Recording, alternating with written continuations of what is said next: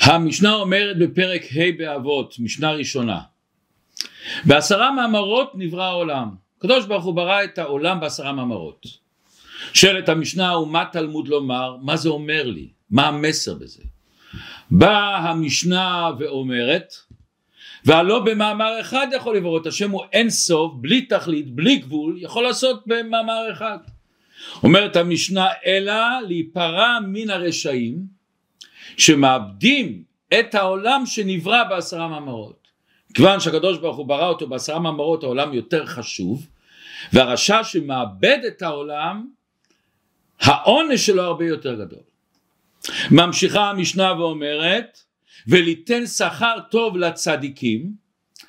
למה השם ברא את זה בעשרה מאמרות? ליתן שכר לצדיקים שמקיימים את העולם שנברא בעשרה מאמרות וכאן יש לנו מיד עולה לנו בראש כמה שאלות גדולות. אם אני נגיד קונה שעון שעון שעולה ברחוב בחנויות עשר יורו ואני שילמתי בשביל זה אלף יורו ובא מישהו והזיק לי את השעון הוא חייב לשלם לי אלף יורו מה שאני שילמתי או מאה יורו מה ששווה בדרך כלל כמובן שהוא חייב לשלם לי רק את המאה יורו לא את האלף יורו שאני שילמתי. אז למה ברגע שהקדוש ברוך הוא ברא עולם שיכול להיברא בדיבור אחד במאמר אחד זה שהשם ברא אותו בעשרה מאמרות זה עושה את, ה, את העולם יותר חשוב? אם הוא שווה מאמר אחד זה השווי שלו. אותו דבר להפך. אם מישהו הציל שעון ששווה 100 יורו והבן אדם שילם על זה אלף יורו. והוא הציל את השעון כמה הוא מחויב לו כמה הכרת הטוב הוא צריך. לשעון שהוא שילם אלף או מאה כמובן מה שהוא צריך. לפי השווי של השוק.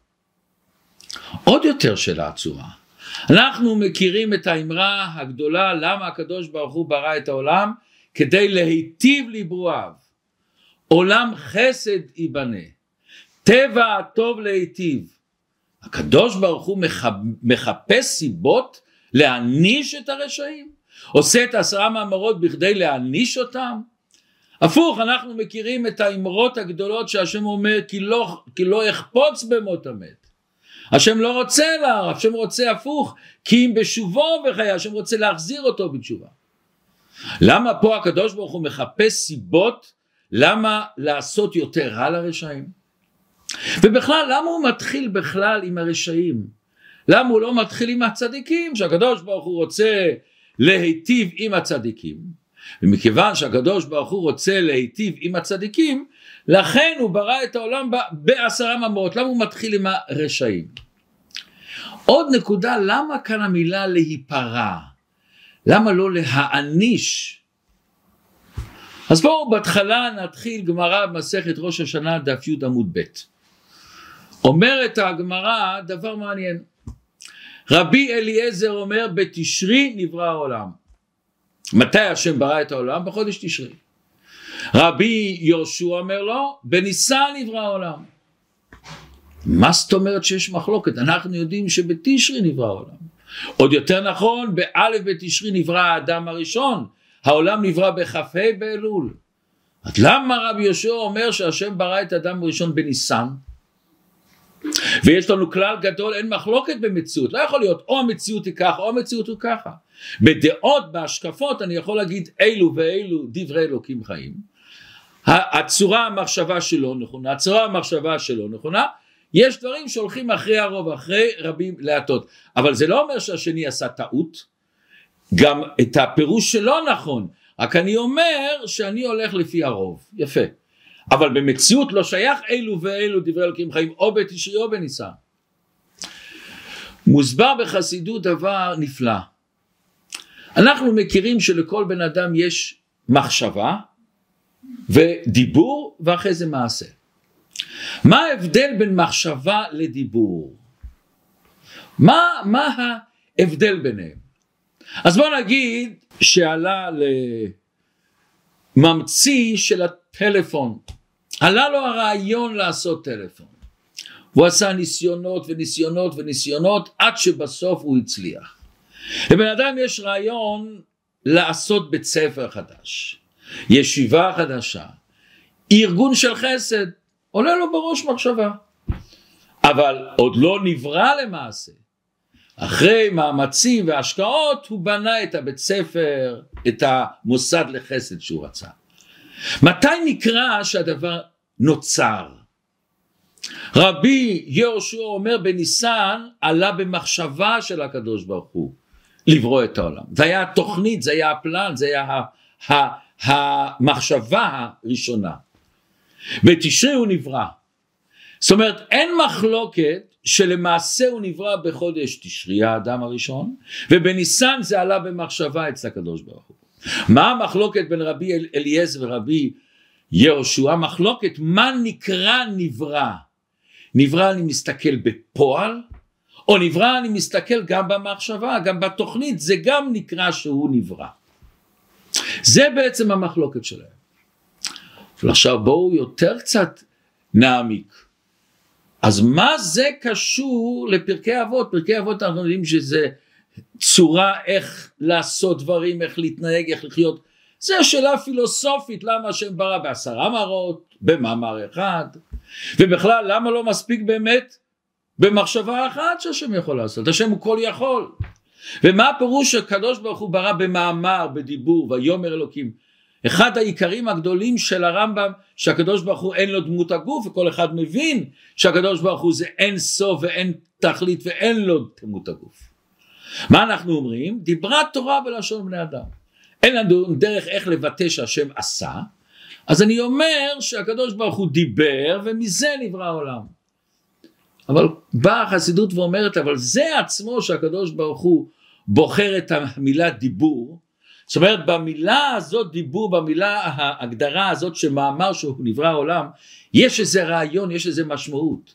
יש התורה רוצה ללמד אותנו מסר, מה העולם הזה שאנחנו חיים בתוכו.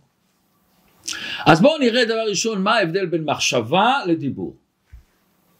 הבדל ראשון ש... שעולה לנו בראש, המחשבה היא קשורה עם הבן אדם, עם המהות שלו. המחשבה אתה לא יכול להפריד את האדם מה, מהמחשבה. המחשבה והמוח של האדם והאדם הם קשורים. זה קשור. המחשבה היא דבוקה באדם. דיבור זה לא ככה. דיבור זה יוצא ממני. ולא פעם ולא פעמיים כמה אנחנו הצטערנו על דיבורים שאמרנו, על מילים שאמרנו. ולא פעם ולא פעמיים כל כך המילים שלנו חס ושלום פגעו באנשים. יש הרי אתם בוודאי מכירים את, הסיפור שהיה איזה איש אחד שפגע בשני אז הוא בא אליו ואומר לו אני מבקש ממך סליחה מה שעשיתי לך אני לא אז הוא אומר תשמע אני מוכן לסלוח לך בתנאי אחד תיקח חמישים מסמרים ותיקח בלוק של עץ ותתקע עם פטיש את כל העשרים מסמרים בסדר הלך ותקע תקע תקע ואחרי זה הוא אומר לו אני מבקש ממך עכשיו להוריד את המסמרים הוריד את המסמרים. ואז הוא אומר לו, אני רוצה לשאול אותך, זה אותו דבר? מה שהיה לפני זה העצם, מה שעכשיו זה אותו דבר? הבדל עצום הוא אומר. יש חורים. אומר לו, תדע לך מילים, גם שאתה מבקש סליחה, גם שאתה מחזיר אותם, קשה מאוד לשנות את מה שפעלת. וכולנו מכירים כמה אנשים שעד היום איזה מילה שהמורה אמר לו, המנהל אמר לו, אבא אמר לו, החבר שלו אמר לו, כמה זה מחלחל בלב שלו, כמה זה חודר וכמה זה שינה לו, וכמה שאנחנו צריכים להיזהר כמו שכתוב, החיים והמוות ביד הלשון. צריכים מאוד להיזהר. למה? הדיבור הוא נפרד. אומר הקדוש ברוך הוא, העולם הזה, הוא נקרא בשם עולם. למה הוא נקרא בשם עולם? על שם העלם. אסתר. מה הפירוש? כשאני מסתכל על העולם, לכאורה אני רואה ישות עצמאית. יש שמש, יש ירח, יש כדור הארץ, יש כבישים, יש מכוניות, יש דברים. אני לא רואה שיש חיות אלוקית. אני לא רואה בחוש שהוא נברא מהקדוש ברוך הוא. אני לא רואה שאתה מחיה את כולם, שהשם מחיה אותנו, זה כמו דיבור. ברגע שהדיבור יצא ממני, יש לו ישות עצמאית. עד כדי כך שהרבה פעמים אני שומע דיבור ואני לא יודע בכלל מי המדבר אם אני לא מזהה את הכל. יותר מזה דיבור גם שאני לא שומע אותו כל המדענים אומרים שהגלי קול עוד נמצאים בעולם. מכיוון שזה גלים קטנים ומתפזרים אני לא קולט אותם. אני, אני לא מצליח לתפוס אותם. אבל היום כבר מתעסקים לעשות מכשירים שקולטים את, ה, את הגלי קהל ומזה רוצים לזהות דיבורים שהיה פעם בעולם. שמעתי, לא בדקתי את זה, שהיום יש קבוצה באמריקה שמנסים להקים מכשירים לתפוס, לקלוט את עשרת הדיברות שהקדוש ברוך הוא דיבר. זאת אומרת שדיבור זה יוצא ממך. אומר הקדוש ברוך הוא העולם הוא גם נראה כאילו ישות עצמאית. אתה לא מרגיש את הקשר שלו אל הקדוש ברוך הוא. עוד יותר בדיבור, הדיבור עצמו זה רק מילים, זה רק תנועות, זה רק קולות. הדיבור נחשב כמו כלי שבתוכו יש רעיון, בתוכו יש רגש, בתוכו יש איזה שכל. ואם אני רוצה להבין מה שבדיבור אני צריך להסתכל מה שבתוכו. לכן הרבה אנשים אומרים אני שומע צרפתית אבל הוא לא מבין צרפתית. אני שומע את הדיבור אני לא מבין. למה? אתה לא נכנס במשמעות הפנימית של המילים. והרבה פעמים אנחנו שומעים מילים והריכוז שלנו לא שמה, אני שומע את המילים אבל אני בכלל לא קולט מה שהוא מדבר. כל אות וכל מילה היא רק כלי שאני אם אני לא מביט בתוכו ולא מנסה לראות את הפנימיות שלו אני לא קולט כלום. אומר הקדוש ברוך הוא זה עולם. העולם זה דיבור, אותיות, מילים, אתה ש... רואה דברים, אתה רואה שמיים, אתה רואה ארץ, אתה רואה את הים, אתה רואה את היבשה, אתה רואה. אבל אם אתה לא מתלבש בתוכו, ואתה לא מתרומם לראות מה בתוך הכלי, אתה לא קולט שום דבר. אם אתה לא מתבונן ולחשוב איך הוא נברא דבר כזה מופלא, שמורכב מכל כך הרבה פרטים. המדענים שבמכון ויצמן אל המדע מצאו עכשיו שמה שחשבו עד היום זה לגמרי אחרת. מה המצב של התחלופה של התאים בגוף? כמה הם מתחדשים? הם מצאו שמדי יום ביומו מתים 300 מיליארד תאים. 4 מיליון תאים בכל שנייה. מתים. אז מה קורה? כל יום נולדים 300 מיליארד תאים חדשים. 4 מיליון תאים כל שנייה אצלנו בגוף שלי ושל כל אחד מכם נולד. אני לא מרגיש שום דבר. אני לא, אני, אני לא חולם כזה דבר. מדי שלושה חודשים מצאו במדע במכון ויצמן, הגוף שלנו מייצר שלושים טריליון תאים חדשים. זה מספר שמשתווה לסך כל התאים בגוף. ומדי שנה וחצי אנחנו מייצרים חמישים קילו של תאים, אני לא מדבר של, רק של תאים. זה משקל של כל הממוצע של התאים בגוף שלנו. מה שפעם חשבו שזה רק מתחלף כל שבע שנים, היום מצאו שזה הרבה פחות. אז כשבן אדם מתבונן, בן אדם רואה בחוש כזה יצירה נבראה, אנחנו מדברים רק על גוף האדם, על הגוף שלנו, שאני חי איתו ואני יושן איתו ואני אוכל איתו ואני ממשש אותו ואני לא קולט בכלל מהו. כשבן אדם מתחיל לחשוב על ההרמוניה הנפלאה הזאת, נכנס לפחד חס ושלום אם זה לא יפעל בדיוק לפי כל הסדרים שהקדוש ברוך הוא ברא. הקדוש ברוך הוא ברא את העולם בדיבור למה? אם הוא היה בורא אותו בבחינת מחשבה, לא. אין לקדוש ברוך הוא מחשבה, אני אומר בסוג של מחשבה, שמהי מחשבה אמרנו? זה דבוק בבן אדם, זה לא יוצא מהבן אדם, הוא בטל המחשבה, המחשבה והמוח היא כל הזמן דבוקים אחד בשני. אם השם היה בורא אותנו בבחינת מחשבה, לא היה לנו בחירה. למה? היינו מרגישים את המקור של העולם, היינו מרגישים את הקשר לקדוש ברוך הוא, היינו בטלים אליו, לא היינו יכולים להביט על עצמנו בתור בחירה שיש לנו בחירה. לא שייך לך בחירה, אתה לא יכול לבחור אחרת מכיוון שאתה מרגיש את, את, את הקדוש ברוך הוא בחוש. ומכיוון שכל תכלית העולם זה נתהווה הקדוש ברוך הוא להיות דירה בתחתונים, לגלות אלוקות גם במקום מוסתר מאלוקות. בעולם כמו שאמרנו שהוא נעלם, שהוא מעלים את הקדוש ברוך הוא. מכיוון שצריך להיות עולם, מציאות לעצמה, שבה כשאני עושה ברכה, כשאני עושה חסד, כשאני עושה מצווה, כשאני מתפלל, כשאני לומד תורה, אני מגלה את האלוקות בעולם. לכן הקדוש ברוך הוא עשה את זה בבחינת דיבור, מאמרים, לתת לנו את ההסבר שזה מציאות נפרדת, ולתת אתה צריך לחדור מה המילים האלה, מה הדיבור, מה האותיות האלה אומרים לך, מלמדים אותך. אבל בואו נראה קצת יותר עמוק. מה ההבדל בין דיבור למחשבה? אנחנו כולנו מכירים שמחשבה, ברגע אחד אני יכול לחשוב דבר שאם אני צריך להסביר אותו בדיבור, אני צריך הרבה יותר זמן. מספרים על אריזל שהוא אמר, מה שהוא גילה בשעה קלה, הוא היה צריך 80 שנה בכדי לגלות את זה. לדבר את זה, להסביר את זה. והוא לא חי 30 שנה, אפילו חצי מ-80 שנה הוא לא חי. מחשבה זה כלל. ברגע אחד אני קולט את הכל. דיבור זה בדיוק הפוך. דיבור אני מדבר פרטים עוד מילה ועוד מילה ועוד מילה וכשאני שומע רק את השני מילים הראשונות הרבה פעמים אין לי את כל התמונה. כשאני שומע הרבה מילים ואני מצרף אותם לאט לאט אני מקולט את כל הדבר. אומר הקדוש ברוך הוא השם ברא את העולם שהוא פרטים. הוא לא כמו מחשבה שזה נקודה אחת, מדרגה אחת, הוא סטטי, יש בו המון דרגות. וכמו שכתוב והר סיני עשן, כתוב בספר יצירה שמיוחס לאד... לאברהם אבינו.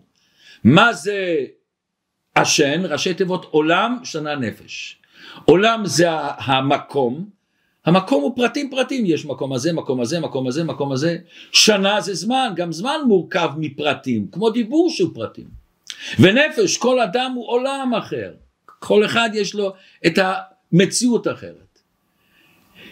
זה הפירוש שהקדוש ברוך הוא ברא את העולם במאמר. אבל אם הקדוש ברוך הוא היה בורא את העולם במחשבה, לא היה דרגות, לא היה מדרגות, היה הכל מציאות אחת, סטטי אחד. ואז לא היה שייך לבן אדם לגדול בצדקות שלו, קצת עוד יותר צדיק, יותר מעשים טובים, יותר חסד, יותר אהבת ישראל, עוד יותר שמחה. או שאתה צדיק, או שאתה לא צדיק. או שאתה חכם, או שאתה הפך מחכם. או שאדם טוב, או שאדם לא טוב. אין מדרגות, אין באמצע. אם חס ושלום הקדוש ברוך הוא היה בורא את העולם במדרגת מחשבה, בנקודה של מחשבה, שזה מדרגה אחת, סטטו אחד, שהוא בטל כל כולו, רק למדרגה הזאת, אדם, אם הוא היה חוטא, היה יורד, הוא לא שייך יותר לעלות. אין שתי מדרגות, אין פחות או יותר, יש או פה או פה, או למעלה או למטה. או הכל או כלום. אין לך מדרגות לעלות, מכיוון שנפלת מיד לשאול תחתית. אומר הקדוש ברוך הוא, בראתי את העולם במאמר, בדיבור. מה לומר? שגם אם נפלת אתה יכול לעלות בחזרה. שגם אם נפלת, נפלת רק בזמן מסוים, במדרגה מסוימת, במקום מסוים. אבל אתה תמיד יכול להשתנות. אתה תמיד יכול לגדול בחזרה, לצמוח בחזרה. אתה תמיד יכול לבוא למדרגה אחרי הנפילה שלך, מכיוון שהנפילה שלך לא שינתה את המצב הפנימי שלך, את המהות שלך, את העצם שלך. היא שינתה את החיצוניות שלך, בזמן ובמקום ובמצב הנפשי שלך. זה לא פגע במהות שלך. חטא הוא במדרגה מסוימת, אבל זה לא במהות. עכשיו נוכל להבין נפלא מה שאומרת לנו המשנה. בעשרה מאמרות השם ברא את העולם. אם השם היה בורא את העולם במאמר אחד, היה רק מדרגה אחת. השם עשה עשרה מאמרות, וכמו שכתוב בספרים עשר זה דבר מושלם וכל אחד מהעשר כלול מעשר וכלול מעשר כלול מעשר המון המון המון המון דרגות. באה המשנה ואומרת תראו איזה יופי איזה עושר שביאור של הרב אומר. אומרת המשנה למה הקדוש ברוך הוא לא ברא במה אמר אחד? להיפרע מן הרשעים שמאבדים את העולם שנברא בעשרה מאמרות. למה כתוב להיפרע שאלנו ולמה לא להעניש? מה הפירוש של המילה להיפרע? להיפרע הפירוש של המילה לפרוע חוב. להחזיר מה שהחסרת, מה שנפלת. אומר הקדוש ברוך הוא בראתי את העולם בעשרה מאמרות, בעשרה מדרגות. למה? שאם חס ושלום, חס ושלום, ירדת, נפלת, התחלקת. אם חס ושלום יש לך חוב, חוב אתה, זה לא, זה לא המהות שלך, זה לא השליחות שלך. יש לך אפשרות לפרוע את החוב. יש לך אפשרות לחזור למה שאתה באמת.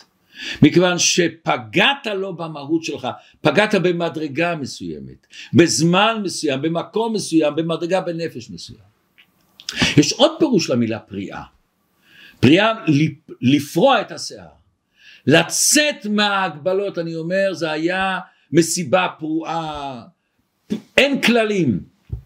אומר הקדוש ברוך הוא, כדי להיפרע מן הרשע. מה זה להיפרע? לתת לרשע את הכוח לצאת מהגבלות שלך. ירדת, נפלת, התלכלכת, ירדת אפילו לשאול, תמיד יש לך את הכוח לעלות. ובלי הכוח הזה אין בריאה. בלי הכוח הזה ברגע שחס שלום בן אדם נפל אין לו תיקון. ובואו עכשיו נתחיל להבין מה שאומר בפרקי דרבי אליעזר בפרק ג'. עד שלא נברא העולם אומר המדרש היה הקדוש ברוך הוא שמו בלבד. ושעלה במחשבה לברוא את העולם והיה מחריט את העולם לפניו, לא היה עומד. העולם לא החזיק מעמד. למה? הוא אומר אין לו את היסודות שלו, אין לו את המהות שלו. הוא לא יכול לבנות עליו בית אם אין את היסודות של הבית. מה עשה הקדוש ברוך הוא? החריט לפניו את העולם, עשה את החפירה, את היסוד של העולם. ולא היה עומד עד שברא את התשובה. התשובה זה השורש של העולם. התשובה היא זה המהות של העולם, זה היסודות של הבריאה. למה? עליו אני יכול לברוא עולם. עליו אני יכול לברוא שגם אם נפלתי לא קרה. חטא, פשע, אבל אתה אף פעם לא אבוד. אף פעם אתה לא יכול להגיע לשאול תחתית. וזה הקדוש ברוך הוא החדיר בכל יהודי ויהודי את המאמר האחד הזה, את האחדות של הקדוש ברוך הוא. שכל יהודי תמיד בעצם שלו יש לו את האמונה. יש לו את, היכול, את היכולת לגדול, לצמוח. פעם נכנסו קבוצה של סטודנטים לרבי מלובביץ'. ואחד מהסטודנטים שואל את הרבה, שמענו שהרבה יכול לעשות ניסים. זה נכון? אומר לו הרבה, גם אתם יכולים לעשות ניסים. כולם היו בשוק, מה זאת אומרת? אומר, אומר להם הרבה, לפי איך שאני מבין, אתם לא הנחתם תפילין בחיים שלכם. זה לא בשגרה שלכם, זה לא בהרגלים שלכם, זה אפילו לא במחשבות שלכם כן להניח או לא להניח. אתם לא קשורים לזה, אתם רחוקים מזה, זה מחוץ לתחום שלכם. בואו תנסו לחשוב אם אתם יוצאים החוצה מהחדר הזה והולכים לבית מדרש ומניחים שם תפילין, תחשבו לרגע שאתם מניחים תפילין. זה נס, זה, כל אחד יסתכל וואו איזה נס, כל אחד יכול לעשות ניסים. זה נקרא לפרוע, אתה יכול תמיד לצאת מהגבלות שלך, יכול לצאת מהשורות שלך. כשכלב נולד, שחמור הוא נולד, אני יודע בדיוק מה יהיה איתו. עוד עשר שנה, הוא יהיה אותו הכלב, אותו חמור, אותו פרה. יותר שמנים, יותר גדולים, הכל נשאר. כשאנחנו נולדנו, שכל אחד שואל את עצמו, מה יהיה איתי עוד חמש שנים? מה יהיה עם הבן שלי הנחמד המתוק הזה עוד עשר שנים? לא יודעים, אנשים משתנים מן הקצה לקצה. אותו הילד, אותו הנער, יכול להיות ראש ישיבה גדול, צדיק גדול, ויכול להיות חס ושלום, מאפיונר יכול להיות. הכל פתוח לפניו. אבל גם שהוא נופל, תמיד יש לו במהות שלו את הקשר לקדוש ברוך הוא. מספרים כזאת בדיחה שראש הממשלה עשה ביקור הלך ממקום למקום נכנס לבית ספר שאל מה אתם צריכים עוד אומר אנחנו צריכים מחשבים וחצרת הגדולה, אומר למזכיר שלו תכתוב, תכתוב, תכתוב, תמלא, תמלא מה הם צריכים, הוא כותב, כותב דפים, דפים, הוא אומר אנחנו נשתדל לעזור לכם מאוד. כמובן זה היה לפני הבחירות, ואז הוא יוצא החוצה, אומר המזכיר, מה אני עושה עם זה? הוא אומר, תזרוק את זה לפח הכי קרוב. נכנסו לאוניברסיטה, מה אתם צריכים סטודנטים יקרים? מה אתם צריכים פרופסורים יקרים? עוד מעבדה, עוד חדרי שיעורים, תכתוב, תכתוב, תכתוב, תכתוב, תכתוב. כתב את הכל, יוצאים החוצה, מה אני עושה? זרוק את זה לפח הראשון. נכנסו לבית סוהר. משוחח עם האסירים, עם המפקד, מה צריך? אוי, אנחנו צריכים לעשות צבע, הבתים, החדרים פה מלוכלכים, וצריכים עוד חצר, וצריכים עוד uh, דלתות להחליף. אומר, תכתוב, תכתוב, תכתוב, וצריכים אוכל ולהחליף את התנורים במטבח, תכתוב, תכתוב, תכתוב. כותב, כותב, יוצא החוצה, שואל אותו, גם את זה אני זורק לפח? לא, לא, לא, לא, לא, את זה תשמור. למה? הוא אומר, תראה, לבית ספר אני כבר לא אחזור. לאוניברסיטה אין סיכוי שאני אבוא. לבית סוהר יש סיכוי גדול שאני אחזור, שהוא יהיה טוב. זה הפירוש שאתה לא יודע איפה תהיה. אתה תמיד יכול להשתנות. זה העניין שהקדוש ברוך הוא עשה את העולם בעשרה מאמרות. העשרה המאמרות האלה זה אומר לבן אדם שחטאת פגמת במדרגה אחת, בזמן אחד, היום זה שעה אחרת. איך אנחנו אומרים? אין לך אדם שאין לו שעה, לכל אחד יש את השעה שלו. וזה נותן את הכוח לבן אדם לגדול, לצמוח. וזה בעצם נוכל להבין עוד דבר מעניין מאוד.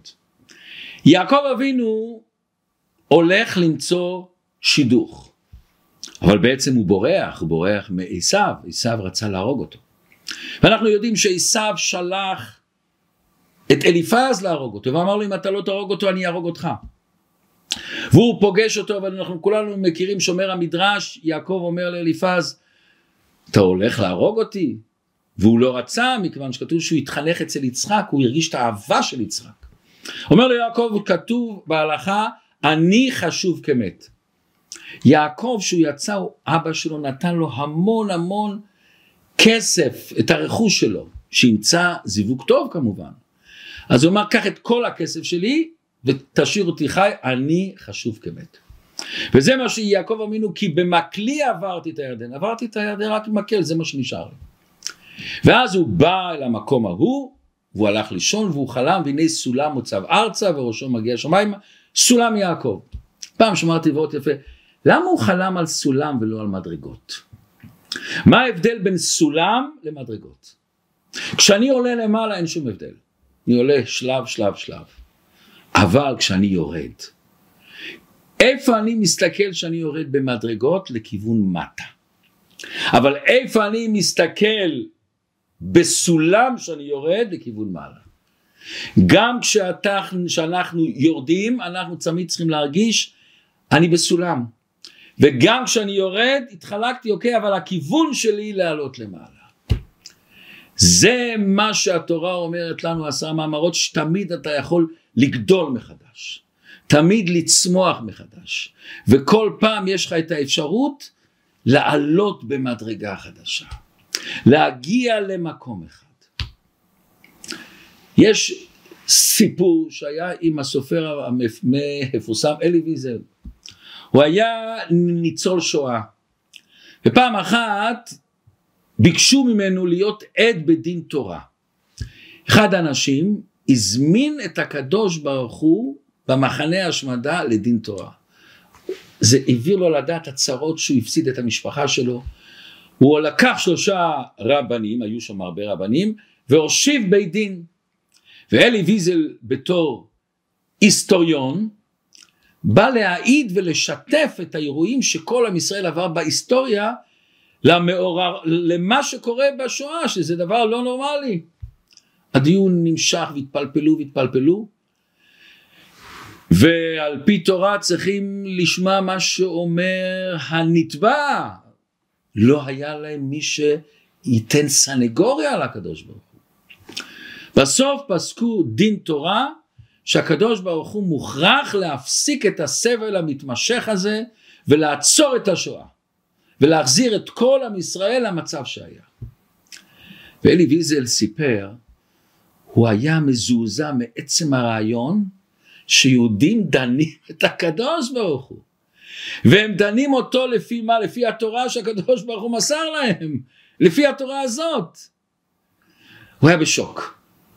הוא במקור אתם מכירים אלי ויזל היה חסיד ויז'ניץ, אף על פי שאחרי השואה היה לו תקופה שהוא מאוד ירד, ולאחרי זה היה לו פגישה מרגשת עם הלובביץ' הרבה, והוא חזר בתשובה.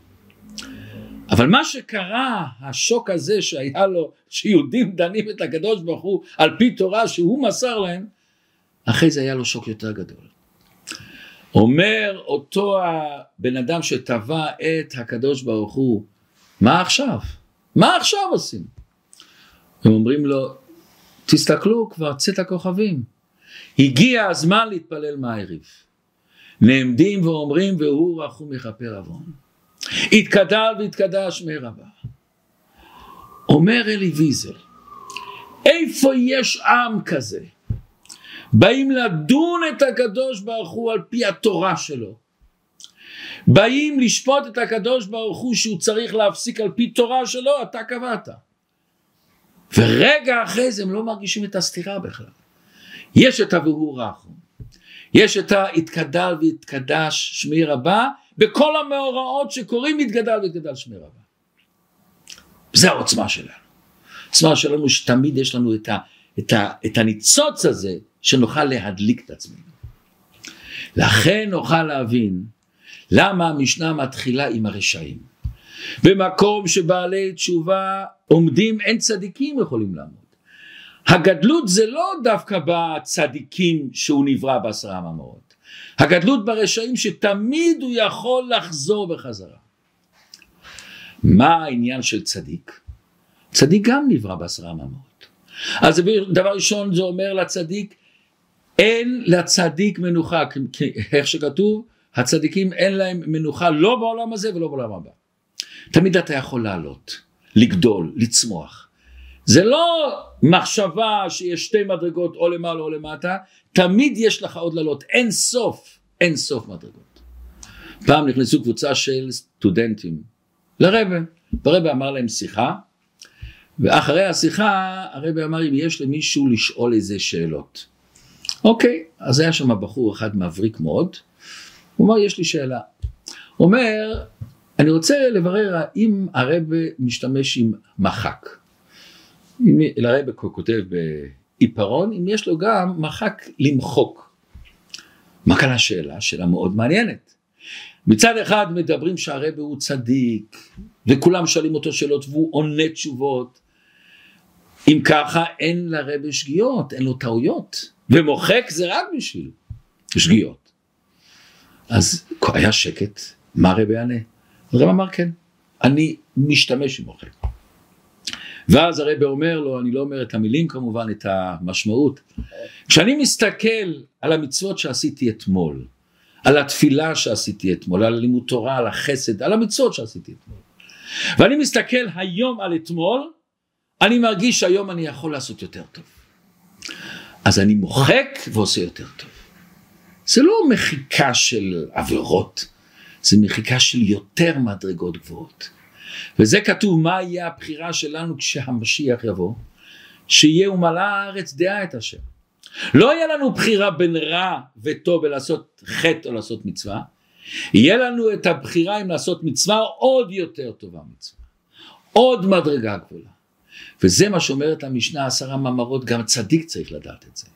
דבר ראשון, הצדיק צריך לדעת ברור שיש לך מדרגות לעלות עוד ועוד ועוד ועוד. אבל מצד שני צריך גם לדעת שאתה צריך להיזהר. יש מדרגות גם למטה. יש מדרגות שאתה יכול ליפול. זה לא אם עלית למעלה זהו זה אתה בעולם אחר. תמיד יש לנו את האפשרות ואדם צריך מאוד להיזהר שחס ושלום הוא לא ייפול יותר. משנה לכאורה פשוטה ואיזה עומק יש לה, איזה מסר נפלא זה אומר לכל אחד ואחד מאיתנו. מצד אחד לגדול ולגדול ולגדול ולא להסתפק במה שיש. מכיוון שאם בן אדם עומד, כמו המשל המפורסם, כשאתה נוסע באופניים אתה צריך כל הזמן לנענע, אם לא אתה נופל. אתה לא יכול להישאר באותו מצב, אתה תמיד תיפול, תמיד אתה צריך לעלות. מצד שני המסר הנפלא, תיזהר, תיזהר שלא תיפול, ויש לך תמיד אפשרויות עוד ועוד לעלות. שיהיה לכולנו יום טוב, עם הרבה עליות, עם הרבה צמיחה, עם הרבה גדלות נפש, עם הרבה שחרור לפרוע את ההגבלות שלה.